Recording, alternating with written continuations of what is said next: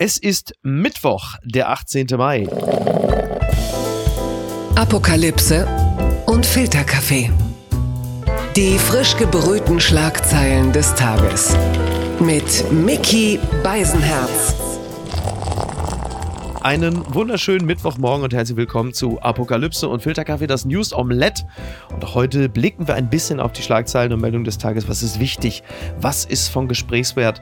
Worüber lohnt es sich zu reden und über wen lohnt es sich zu reden? Und das ist ein Thema, das Sie zuvorderst beschäftigt, also vor allen Dingen Frauen, die von Gesprächswert sind. Die werden uns heute äh, begegnen, denn ich freue mich sehr, dass ich mit ihr sprechen kann. Sie ist Historikerin und Autorin Autorin unter anderem des Buches Die Ersten ihrer Art. Frauen verändern die Welt und diese werden uns heute, wie gesagt, wohl auch begegnen.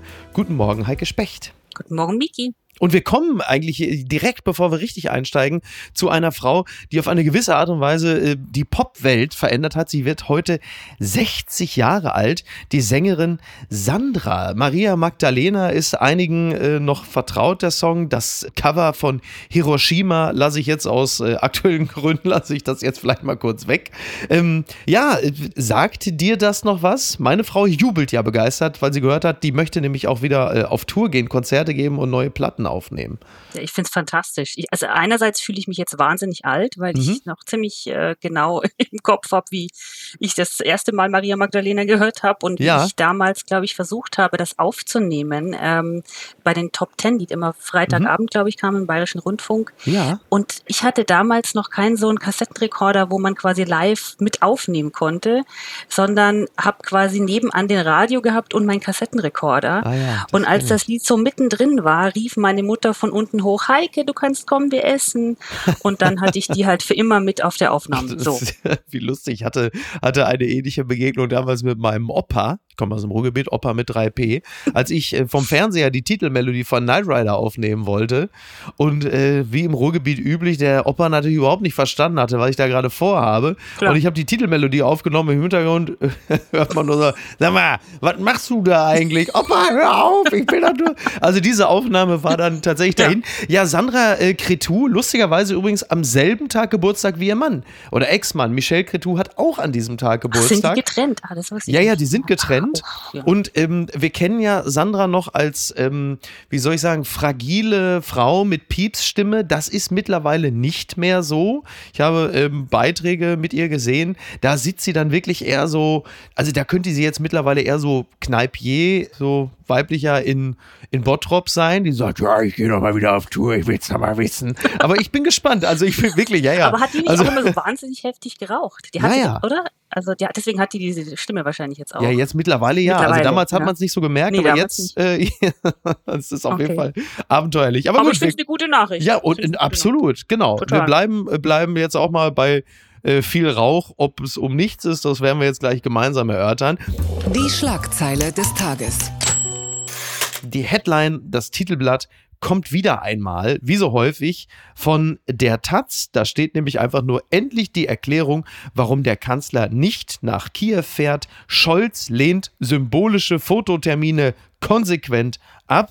Und was wir dann auf der äh, Titelseite sehen, sind natürlich ganz viele Bilder von Olaf Scholz, unter anderem zu sehen mit den Trumps, zu sehen mit ein paar Geigern, mit irgendwie drei Königskostümen.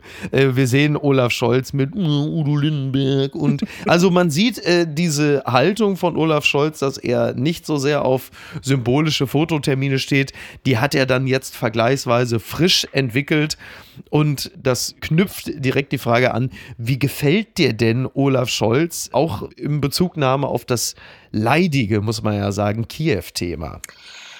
Ich finde es erstaunlich, wie er sich da irgendwie verrannt hat oder wie mhm. die ganze Kommunikationssituation ist also äh, desaströs, finde ich. Also wie es passieren kann, dass ein Bundeskanzler mit ja einem Stab von Beratern und Referentinnen und Referenten sich in so eine Sackgasse manövriert, kommunikativ, äh, finde ich ehrlich gesagt ziemlich beängstigend. Ja. Denn jetzt ist es ja tatsächlich so, dass es fast schon wie zu spät scheint, mhm. wenn er jetzt geht. Ja, also es, es hat jetzt so, ein, so einen Moment von also die Leberwurst hatten wir letzte oder vorletzte Woche, aber es hat sowas von, ich gehe jetzt nicht, weil ihr alle wollt, dass ich gehe. Mhm. Und also wie das in so einer Situation, in so einer geopolitischen Situation passieren kann, das ist schon beunruhigend irgendwie. Ja, es ist eigentlich fast so ein bisschen, es hat so einen leichten, wie soll ich sagen, so geopolitische Impfgegnerschaft, ne? Dieses, wo ihr das jetzt alle wollt, mache ich es erst recht nicht. Ja. Es hat manchmal so einen, so einen leichten Geschmack davon. Ja, und ich meine, dann war ja kurz die Hoffnung, dass er vielleicht sich irgendwas ganz Geniales ausgeheckt hat und wir ahnen es alle noch nicht. Mhm. Und er geht dann vielleicht mit Emmanuel Macron oder er hat sonst irgendeinen Trick, den er irgendwie aus dem Hut zaubert. Aber ich fürchte, passiert jetzt erstmal nicht. Ja, nee, vermutlich nicht. nicht. Ich bin da ja immer so ein bisschen hin und her gerissen, was das Thema angeht. Das ist wirklich ein klassisches Dilemma, denn ich würde den Termin in Kiew von Olaf Scholz natürlich sehr begrüßen, weil er halt eben nicht nur nach Deutschland ausstrahlt, sondern natürlich auch nach innen für die Ukraine. Das ist ja ein wichtiges Zeichen und von daher natürlich immer von Wert. Auf der anderen Seite ist es mir durchaus sympathisch, wenn jemand diesen Symbolen und dieser Symbolik Schwämme und auch leeren Fototerminen und Gesten kritisch gegenübersteht. Das ist mir gar nicht unsympathisch und ich versuche jetzt diese beiden Gefühle irgendwie so unter ein Dach zu kriegen, mhm. dass das richtig und gut wäre, zu jedem Zeitpunkt die Ukraine respektive Kiew zu besuchen. Ich glaube, da sind sich alle einig. Aber diese Abwehrhaltung zu sagen, nur weil ihr jetzt meint, ein Foto ist jetzt das Wichtigste, was ich tun kann, deshalb mache ich das noch lange nicht, das erscheint mir aus der Perspektive Scholzens sogar fast nachvollziehbar.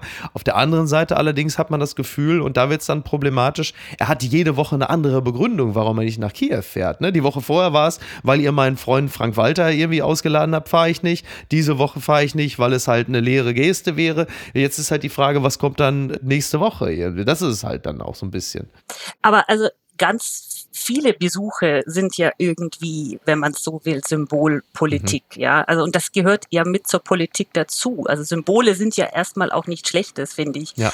Also ich finde gerade nach dieser Vorgeschichte, die wir da hatten, du hast es erwähnt, Frank Walter, äh, ich meine, die Kuh hat ja zum Glück Friedrich Merz vom Eis geholt, ne? Das hat er ja äh, zum Glück eingetütet. Aber nicht zum Wohle der SPD, wie wir ja immer mehr feststellen. ja, ist wohl wahr. Das finde ich wirklich ähm, in dem Fall ist jetzt Symbolpolitik wäre, wäre schon wichtig. Tatsächlich ist es aber jetzt, dass er sich durch dieses lange äh, sich zieren und zögern und zaudern in so eine Situation manövriert hat, dass jetzt quasi alles, was er tut, wenn er jetzt hinfährt, wenn er nicht, wie gesagt, darauf hoffe ich ja immer noch, dass er irgendeinen Dreh findet, mhm. was er denen jetzt da äh, noch anbieten kann, zeigen kann, eintüten kann, einfädeln kann, dass das dann aussieht, als wäre, wäre er eingeknickt. Ja, ja. Und in so eine Situation darf eigentlich ein Bundeskanzler nicht kommen. Tatsächlich ich. wirklich ein fatales Signal. Derweil äh, gibt es das RTL-NTV-Trendbarometer und das besagt, dass die Grünen mittlerweile gleich auf mit der SPD sind und die Union, sie zieht davon. Die Gewinner im Trendbarometer dieser Woche sind die gleichen wie bei der Landtagswahl in NRW mit dem Ergebnis, dass zwei Koalitionspartner verlieren und einer zulegt. Auch die Union gewinnt hinzu und das wird natürlich immer gerne dann gesagt, aber wir nehmen das jetzt einfach mal gerne auf. Wäre jetzt Bundestagswahl, dann könnten die Parteien Parteien mit folgendem Ergebnis rechnen. CDU, CSU 27 Prozent, SPD 22, Grüne auch 22. So, die FDP lassen wir jetzt mal weg. Also immer Umfragen zu zitieren ist natürlich zu einem gewissen Zeitpunkt auch Quatsch, aber wir haben ja nun gerade die Landtagswahl in NRW hinter uns und die hat ja nun auch einiges ausgesagt, was sich so in gewisser Hinsicht ja auch deckt mit dem, was ich da gerade zitiert habe. Und gerade die Grünen performen ja sehr gut und zwar nicht nur zahlenmäßig, sondern auch inhaltlich. Und diese Dinge haben ja möglicherweise auch ein bisschen was miteinander zu tun. Also ich denke in NRW, also ohne jetzt äh, der dortigen Spitzenkandidatin irgendwie zu nahe zu treten, haben natürlich äh, Annalena Baerbock und äh, Robert Habeck da einen riesen Einfluss gehabt auf das Wahlergebnis der Grünen, auf diesen immensen Erfolg. Das glaube ich sicher. Mhm. Und die beiden zeigen ja einfach auch wohltuend, was so eine neue Art von Kommunikationsstil ist. Also das fällt jetzt halt, finde ich, noch viel krasser auf durch mhm. diese beiden neuen in, in diese Regierungskonstellation, die einfach erklären, was sie machen. Und ich meine, Annalena Baerbock rettet uns ja äh, diplomatisch gerade weltweit den Arsch, wenn man es ja. mal so sagen will, ja. ja. Also ich meine, die hat ja wirklich, also das, was quasi die SPD da ähm, diplomatisch versemmelt hat in den letzten Wochen, Monaten und Jahren, ähm, versucht jetzt quasi wieder einzufangen in der letzten Zeit. Und das ist ihr ziemlich gut gelungen. Und ich glaube, das wissen die Wähler und Wählerinnen schon zu würdigen. Und da ist tatsächlich, also in der, in der Umfrage, die du zitierst, da wird ja dann gefragt, ne, ob Merz oder Scholz. Ich glaube, die Frage ist eher Scholz oder Habeck oder Scholz oder Baerbock. Ja, ja. Ne? Die Frage übrigens, die Frage, ob Merz oder Scholz äh, Kanzlermaterial sind, die wird übrigens auch relativ deutlich beantwortet von den Befragten. Da ist es schon so, dass 42 Prozent aller Wahlberechtigten sich für Scholz aussprechen würden und nur 19 Prozent für Merz. Also es ist jetzt nicht so, nur weil die CDU in Gänze jetzt besser abschneidet, dass die Leute jetzt plötzlich alle ihr Herz für Merz äh, entdeckt haben. Dem ist nicht so. Ich glaube tatsächlich auch, dass es so ist, wie du sagst, dass sie schon so langsam an den beiden so links vorbeischielen Richtung Habeck oder Baerbock. Letztere könnte dann ja nochmal Bezug nehmend auf den Buchtitel möglicherweise ja auch die erste ihrer Art in Deutschland werden. Gut, wir hatten natürlich Angela Merkel schon, ne? Ja, ach so, scheiße, stimmt. Die habe ich schon ganz vergessen. 16 oh Jahre. Komm, Miki. Ist das nicht Wahnsinn? Oh Gott. Das ging aber jetzt schnell. Ey, ich habe sie wirklich, ich habe sie einfach komplett verdrängt. Da kannst du mal sehen, wie, wie schnell das geht, oder? Ja, da kannst du mal weg. sehen. Ja, ich zack. meinte, Mensch. Heike, ich meinte natürlich, selbstverständlich meinte ich natürlich die erste grüne, grüne Kanzlerin. So. Selbstverständlich, selbstverständlich. Ähm, wobei ich glaube, ähm, also, auch da ist noch drei Jahre hin, wobei ich glaube, derzeit hat dann Habeck schon die besseren Chancen. Äh, wahrscheinlich äh, für die, dürfte er ne? diesmal ran, denke ich. Ja, ja, ja das denke ja. ich auch. Das, das kann man ihm ich. wahrscheinlich nicht verwehren, aber find's, ich finde es trotzdem äh, bezeichnend jetzt gerade, ja, äh, dass, dass Angela äh, Merkel da so völlig durchgerutscht ist. Aber das stimmt. Ähm, ich glaube, das nächste Mal wäre dann wohl eher Robert Habeck dran. Ich glaube, vor dem fürchtet sich auch der Olaf Scholz. Ich glaube, dass das, mhm. den, das merkt man ihm nicht so an. Er hat ja diese kühle nordische Zurückhaltung, aber ich glaube, das wurmt ihn schon ziemlich, ja. dass er da. Das ist ja auch so ein bisschen Erklärbär versus ja. Erklärbä. Ne? So, das sind ja wirklich zwei völlig unterschiedliche Philosophien, wie man es machen Total. kann. Ja, und, und diese, diese Kommunikations. Es ist ja noch nicht mal eine Kommunikationsverweigerung, aber es ist halt einfach wirklich so die Art und Weise, wie Olaf Scholz versucht, Dinge zu erklären, das hat ja immer so, so leichten Cum-Ex-Charakter. So, da wird ganz viel hin und her geschoben, bis keiner mehr genau weiß, äh, welche Nebensätze hat er mir denn jetzt hier gerade um die Ohren gehauen. Ja. ja, das war ja während des Wahlkampfes ja als Stil auch sehr gut, weil man nicht weiter behelligt wurde mit ja. Details oder komplexen Sachzusammenhängen. Aber nach der Wahl äh, muss man dann eine andere Ansprache finden und das mag ihm höchstwahrscheinlich nicht mehr gelingen, bis auf weiteres. Aber deswegen finde ich auch, wenn man jetzt so die Rückblenden sieht aus dem Wahlkampf, das zum Teil so bitter, weil man da eben gerade Annalena Baerbock in den Triellen ja. hört, wie sie wirklich auf Gefahren, also jetzt gerade in Bezug auf Russland mhm. und Abhängigkeiten in, in Bezug auf Öl und Gas und so weiter, Klartext spricht auch in Bezug auf Impfen übrigens, die mhm. einzige mhm. war, die da Klartext gesprochen hat oder auf eine potenzielle Impfpflicht in Sachen Corona. Und damit aber nicht durchgedrungen ist und in dem Nachklapp von den Triellen ja immer gefragt wurde, wie sie performt haben und welche Kompetenz man ihr zutraut und ihnen und den Männern auch zutraut und sie immer bei Sachen Kompetenz am schlechtesten abgeschnitten hat. Ja, also was uns eben äh, wieder beschäftigt im Buch natürlich auch, aber was uns dazu führt, dass Frauen einfach, dass es diesen Double Standard gibt, dass es diesen Authority Gap gibt und dass man Frauen erstmal einfach da weniger zutraut, ja. Und ein Mann braucht nur erstmal einen ordentlichen Anzug anhaben und nicht allzu krumm dastehen und dann ist schon gut erstmal, ne? Da kommen wir jetzt mal zu einem äh, anderen Mann, der auch einen ordentlichen Anzug anhatte, aber womöglich das letzte Mal zumindest bei einem öffentlichen Auftritt. Gucken mal, wer da spricht. Ungewöhnlich offene Worte von russischem Ex-Oberst im TV. Ganze Welt ist gegen uns, das berichtet gmx.de und nicht nur die. Mit ungewöhnlich offenen Worten hat der Militäranalyst und Ex-Oberst Mikhail Kodarenok die Lage Russlands angesichts des Kriegs in der Ukraine beurteilt. Zitat: Die Situation ist nicht normal, sagte er bei einem Auftritt in einer Sendung des staatlichen Fernsehsenders Rossia 1, von dem der BBC-Journalist Steve Rosenberg einen Ausschnitt auf Twitter teilte.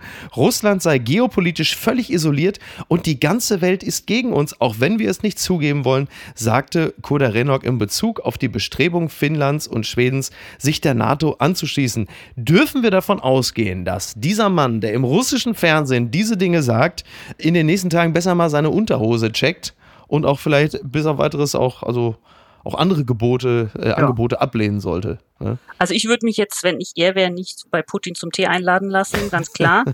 ich ich habe verschiedenes gedacht, als ich das, also ich habe diesen Clip, gab diesen Clip äh, zu sehen auch auf Twitter, wo er da von dieser Moderatorin ein bisschen gegrillt wird, die ihn ja auch immer mhm. wieder irgendwie dazu bringen will, dass er dann doch wieder auf, auf Propagandalinie kommt. Was ja sonst auch im russischen Fernsehen nicht so lange dauert, bis die Leute sagen. Eigentlich geht das ja recht fix, ja. gell? aber ja. in dem Fall frage ich mich auch, also ist der Mann jetzt ein so mutig und mhm. muss man sich um den jetzt Sorgen machen? Oder bereiten die jetzt da irgendwie eine neue Kommunikationslinie vor, um ja. zu sagen, also es ist ja wahnsinnig peinlich zu sagen, wir haben jetzt gegen eine schwache Ukraine, das, also mhm. das ist ja die Propaganda, dass sie ein kleines Land schwach, ja. lala, ähm, dass die gegen die eingeknickt sind, mhm. ja, und ver verlieren oder am Verlieren Gegen das gallische Nazidorf quasi. Ja, ne, und nicht mal die mit ihrer äh, ruhmreichen russischen Armee. Oder ob man jetzt eben vorbereitet, zu sagen, der, der Westen ist aber so stark und die, mhm. die, geben so viele Waffen und deswegen verlieren wir gegen die. Ja. Oder gewinnen wir nicht so, wie wir sollten. Ja. So. Ja, ja. ja. Ja, ist interessant, ne? Ob das jetzt, weil man wundert sich, weil das sind ja natürlich Töne, die man aus dem russischen Fernsehen, aus dem russischen Staatsfernsehen und viel anderes gibt es dort ja einfach nun mal nicht ja. mehr, bislang halt gar nicht gehört hat. Ja. Und eben dieser Ex-General, äh, der spielt ja unter anderem auch darauf an, dass der Westen durch geänderte Gesetzgebung jetzt in Zukunft noch einfach äh, das macht, dass man Rüstungsgüter liefert an die Ukraine und andere äh, osteuropäische Staaten. Und äh, es geht natürlich auch darum, dass es nicht nur darum geht, dass Russland äh, vielleicht mehr Kämpfer hat und professionell ausgebildete Soldaten, sondern dass halt einfach wirklich die Moral der Ukrainerinnen und Ukrainer einfach besser ist und deshalb es nicht unwahrscheinlich ist, dass man dort, also um es mal vorsichtig zu formulieren, als Russland zumindest nicht wird gewinnen können. Und das sind ja Töne, die haben wir dort natürlich noch gar nicht gehört. Und ja. genau das, was du sagst, man fragt sich, wo kommt denn das jetzt her und was soll da jetzt vorbereitet werden? Was ist das jetzt? Weil, dass das mal eben kurz Putin so durchgerutscht ist medial, kann man sich ja schwer vorstellen. Nicht wirklich, nee, nicht ja. wirklich. Derweil stellen wir uns natürlich die Frage, was jetzt gerade mit den gefangen genommenen Kämpfern aus dem Azov-Stahlwerk passiert. Das ist ja derzeit nicht klar. Es soll ja auch ein Gefangenenaustausch angestrebt werden. Da kann man jetzt natürlich sagen, ist jetzt Mariupol vollständig besetzt. Auf der anderen Seite gibt es jetzt auch immer wieder schon die ersten Meldungen aus den Grenzregionen, dass jetzt die Russen ihrerseits auf russischem Gebiet von den Ukrainern beschossen werden. Da muss man sich dann wahrscheinlich über kurz oder lang übrigens auch irgendwann mal die Frage stellen, stellen, wie lange ist es eigentlich schicklich von seitens des Westens, den Ukrainern Waffen zu liefern, wenn es plötzlich nicht mehr nur darum geht, äh, die Ukraine zu verteidigen, sondern irgendwann plötzlich auch noch, also es sind jetzt nur zarte Andeutungen, ja, aber es gibt natürlich mittlerweile und Social Media Propaganda spielt ja eine große Rolle. Es gibt mittlerweile dann immer wieder mal Bilder oder von mir aus auch TikTok-Videos, wo man plötzlich sieht, dass die ukrainischen Soldaten sich dem russischen Gebiet nähern und man ja. hat so das Gefühl, jetzt geht es gleich auch mal rüber und die sagen da mal Hallo. Das wird vermutlich in den nächsten Wochen auch nochmal ein Thema werden. Da sehe ich doch schon den nächsten offenen Brief an. Usch, Gott. um Gottes Willen. naja, wir warten es mal ab. Die gute Tat des Tages nach Flutkatastrophe Katar spendet eine Million für Kinderfußballplätze im Ahrtal. Das berichtet die FAZ. Acht Fußballplätze finanziert vom Gastgeber der diesjährigen Fußball-Weltmeisterschaft. Im Ahrtal wird die Fluthilfe auch vom Wüstenemirat Katar angetrieben. Für den Verbandspräsidenten ein großer Schritt. Ja, klar, ne? wir erinnern uns, letztes Jahr, 14. Juli, die Flutkatastrophe, unter anderem halt eben im Ahrtal. Und jetzt sagt Katar, na, da muss man doch was machen. Und wir spenden mal das Geld für acht Kinderfußballplätze. Äh, ist das jetzt, also was wird da, ist das Katar-Frühstück, was wird da serviert? Wo können wir das äh, unbeschwert genießen? Sind es jetzt die Guten?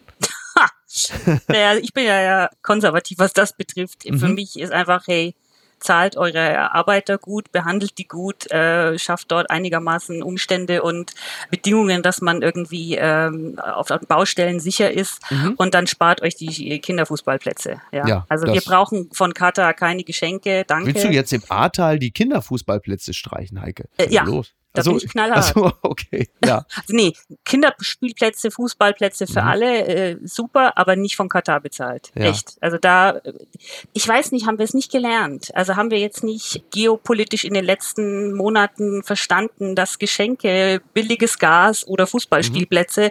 immer einen Haken haben. Ja, ja, ja, absolut. Strings attached, Vorsicht. Ja, auf die Art und Weise haben sich ja schon Menschen wie beispielsweise Pablo Escobar oder selbst, ich glaube, selbst Hitler hat sich auf die Art und Weise ja auch äh, bei der Bevölkerung durchaus beliebt gemacht, wenn man ihnen solche Dinge gegeben hat. Ne? Muttertag. Ne? So, ja. Mutter, der, der, stimmt, der, der Muttertag. Muttertag. Autobahnen. Ja, Auto, bitte, da haben ne? wir es doch. Schöne Vorstellung, dass die Kataris uns jetzt auch noch Tulpen zum Muttertag liefern.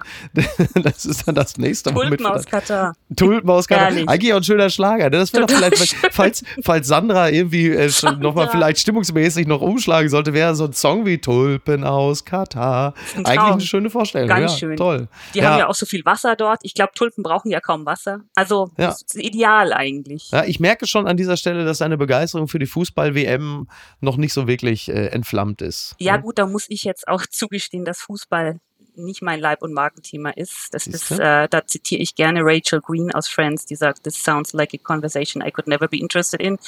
Aber ich bin mit einem Bruder aufgewachsen, der schlimmer, schlimmer Clubfan war. Ach so, immer noch ist, ja? erste FC oh, Nürnberg, ja. Und Miki, du kannst dir vorstellen, jeden Samstag war das ein Drama, weil der, also entweder er war im Stadion, ist er heimgekommen wie ein geprügelter Hund, weil wir haben ja immer verloren. Wir melden immer, uns immer vom verloren. Abgrund 1999. Immer verloren, ja. Horror. Und dann hat er sich ja abends in der Sportschau das Ganze nochmal angeguckt. So. Verstehst du? Also ich meine, als wäre es nicht schon schlimm genug gewesen live. Ja. Deswegen ist Fußball für mich eher so ein bisschen schwierig. Aber wenn das jetzt äh, die Niederlande wären, die Schweiz, äh, Österreich, Dänemark, äh, Herr Fun. Aber Katar ist wirklich, das ist für mich echt der Sündenfall. Äh, sorry. Sorry to say. Unterm Radar weil es halt eben dann doch ein bisschen größer hätte gemeldet werden können. Frankreichs neue Premierministerin Elisabeth Born, der Spiegel befasst sich mit dieser Frau, Macrons Handlangerin. Elisabeth Born ist eine Frau, Karrierebeamtin und nun französische Regierungschefin. Bricht der Präsident, bekannt für männliche Seilschaften, mit seiner bisherigen Politik? Im Gegenteil. Ja, diese Frau, die ist jetzt die zweite Premierministerin, die Frankreich überhaupt hatte. Sie ist also nicht die erste ihrer Art, aber immerhin, äh, ja, zumindest schon mal die zweite. Und das ist sicherlich erstmal eine schöne Meldung, weil man sagt, ach guck mal, siehst du, auch in diesem Jahr ansonsten ja auch sehr, sag mal, klassischen Frankreich ist jetzt eine Frau Premierministerin. Nur das ist ja, glaube ich, nicht die zentrale Frage, mit der sich die Französinnen und Franzosen äh, beschäftigen, sondern es geht natürlich dazu vorderst um Inhalte, um die sie sich jetzt wird kümmern müssen. Und da ist die Frage, ist es eine Frau, die äh, dieses ja auch zutiefst gespaltene Land in irgendeiner Art und Weise zusammenbringen kann? Kann sie die Probleme dieses Landes lösen oder ist es auch in diesem Zusammenhang nur Symbolpolitik zu sagen, okay, wir haben jetzt eine Frau als Premierministerin? Also auch da äh, würde ich jetzt die Symbolpolitik gar nicht so niedrig hängen. Ich glaube, auch wenn du Angela Merkel jetzt schon vergessen hattest, äh, ich, ist allein die wieder. Tatsache, sie ist sie wieder da. sie ist wieder da. ähm, allein die Tatsache, dass eine Frau auf einer derartigen Position ist, macht schon was mit uns, ändert unsere Sehgewohnheiten, unsere Hörgewohnheiten, mhm. ändert unsere Bilder, unsere Vorstellungen von was Macht ist, wer mächtig sein kann, wie man Macht ausübt, ändert was im Stil. Also insofern ist das an sich schon mehr als Symbolpolitik. Aber natürlich hast du völlig recht. Es reicht jetzt nicht und Emmanuel Macron hat jetzt nicht gedacht, ich brauche jetzt irgendeine Frau, die nehme ich jetzt mal, sondern er hat natürlich äh, eine sehr, sehr erfahrene Politikerin und auch äh, Funktionärin war sie ja vorher, genommen, die einfach auch Erfahrung hat auf den Gebieten, die er jetzt braucht. Genau. Also äh, das, da geht es um Umweltpolitik, da geht es um Arbeitspolitik, er muss eine Rentenreform durchbringen. Wir erinnern uns ja schon mal versucht, ja. Ja, schon mal, ja, wir haben Geldwestengeschichten. Also da ist, äh, und die Franzosen sind ja da auch nicht so, so brav wie die Deutschen. Die Deutschen diskutieren dann über alles permanent und, und zerreißen sich da die Köpfe, aber die gehen nicht auf die Straße und verbrennen irgendwelche Autoreifen ja, und blockieren Autobahnen. Das machen die Franzosen ja. und da hat, glaube ich, äh, die Elisabeth Born wirklich äh, auch ein, ein, ganz schönes Stück Arbeit vor sich. Ja. Aber da ist sie, könnte ich mir vorstellen, schon die, die richtige Frau am, am richtigen Posten. Jetzt erstmal auch, weil sie ja jetzt eher, sie war jetzt zwar nie Mitglied der ähm, Parti Sozialist, aber sie steht eher links, quasi links von Macron. Und insofern versucht er da vielleicht die Spaltung auch innerhalb der Gesellschaft ein bisschen abzufangen, auch wenn natürlich jetzt von allen Seiten, von rechts Marine Le Pen und von links Mélenchon sagen, hey, ähm, die ist eine Art Thatcher, weil sie auch mit den, mhm. den, Gewerkschaften aufgenommen hat, jetzt in den letzten Jahren schon und natürlich auch weiterhin aufnehmen muss.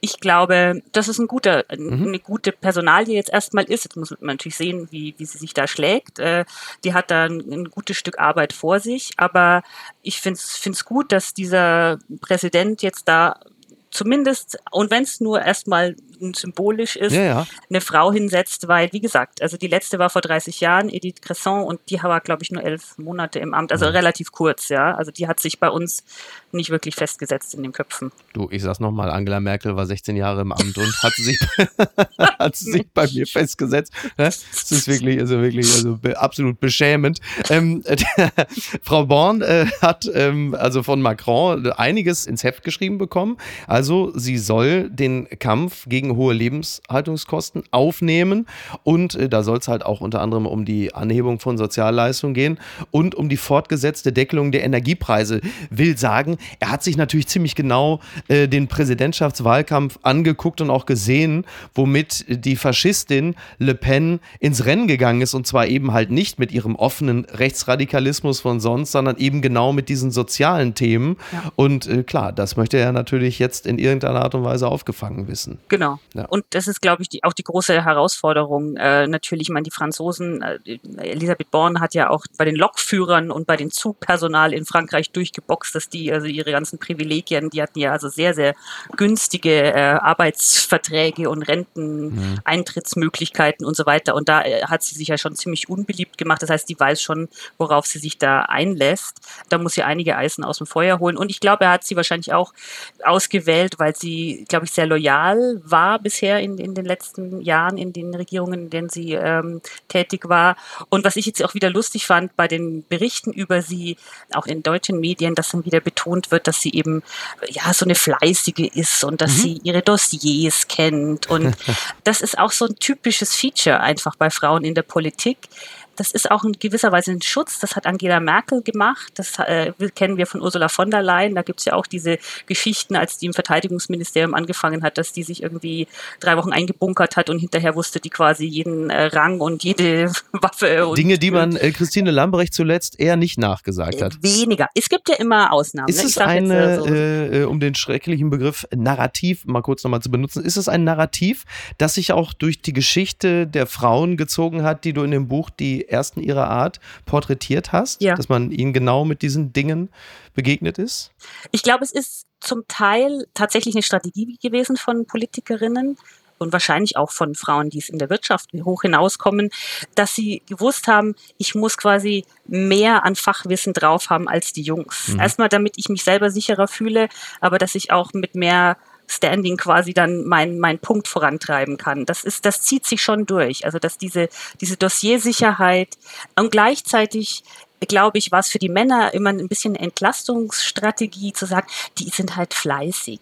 Die haben zwar kein Charisma, aber das sind die fleißigen Arbeitsbienen, ja. Wenn es dann darum geht zu glänzen, dann ist es dann doch wieder Barack Obama oder dann, ne? aber fleißig ist sie schon die Hillary Clinton oder die weiß schon viel, ja. Oder eben, Ursula von der Leyen ist ein ganz äh, typisches Beispiel, auch Margaret Thatcher übrigens. Und auch hier bei uns in der Schweiz, äh, Ruth Dreifuß ist berühmt, berüchtigt gewesen dafür, dass sie also äh, jedes Dossier äh, auswendig kannte. Ja. Also insofern ja, schon ein bisschen äh, Teil des Narrativs, sicher. Es gibt sie noch. Die gute Nachricht.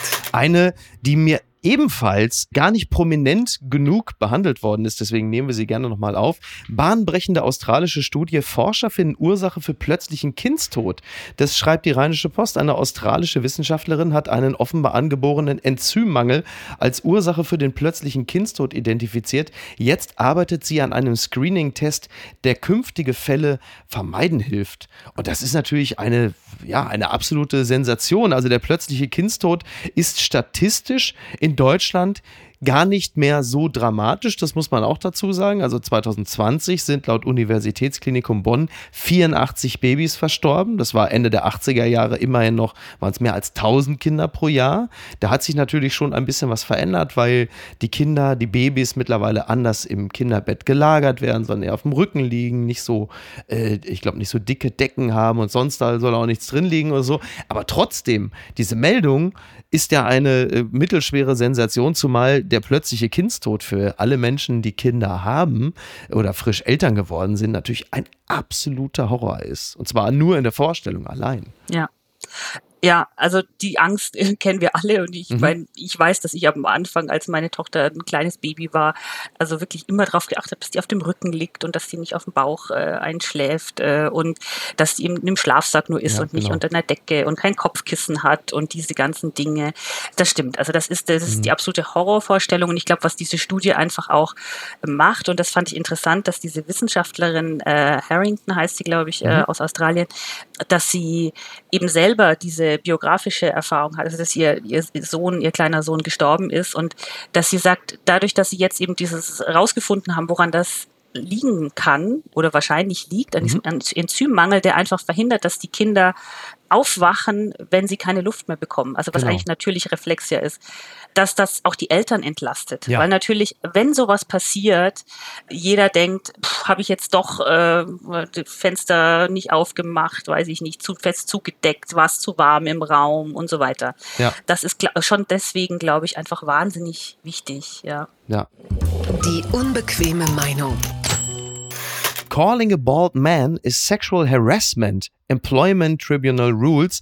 Die BBC meldet, dass commenting on a man's baldness in the workplace is equivalent to remarking on the size of a woman's breasts. A panel of three employment judges rule. Ja, also das Arbeitsgericht hat entschieden, dass ein glatzköpfiger Mann, der so um die 60 ist, der fühlte sich äh, sexuell belästigt bzw. eher beleidigt, weil es, es gab eine Auseinandersetzung auf der Arbeit und dann nannte ihn sein, ich glaube, es war sogar ein Vorgesetzter, also nannte ihn a bald cunt.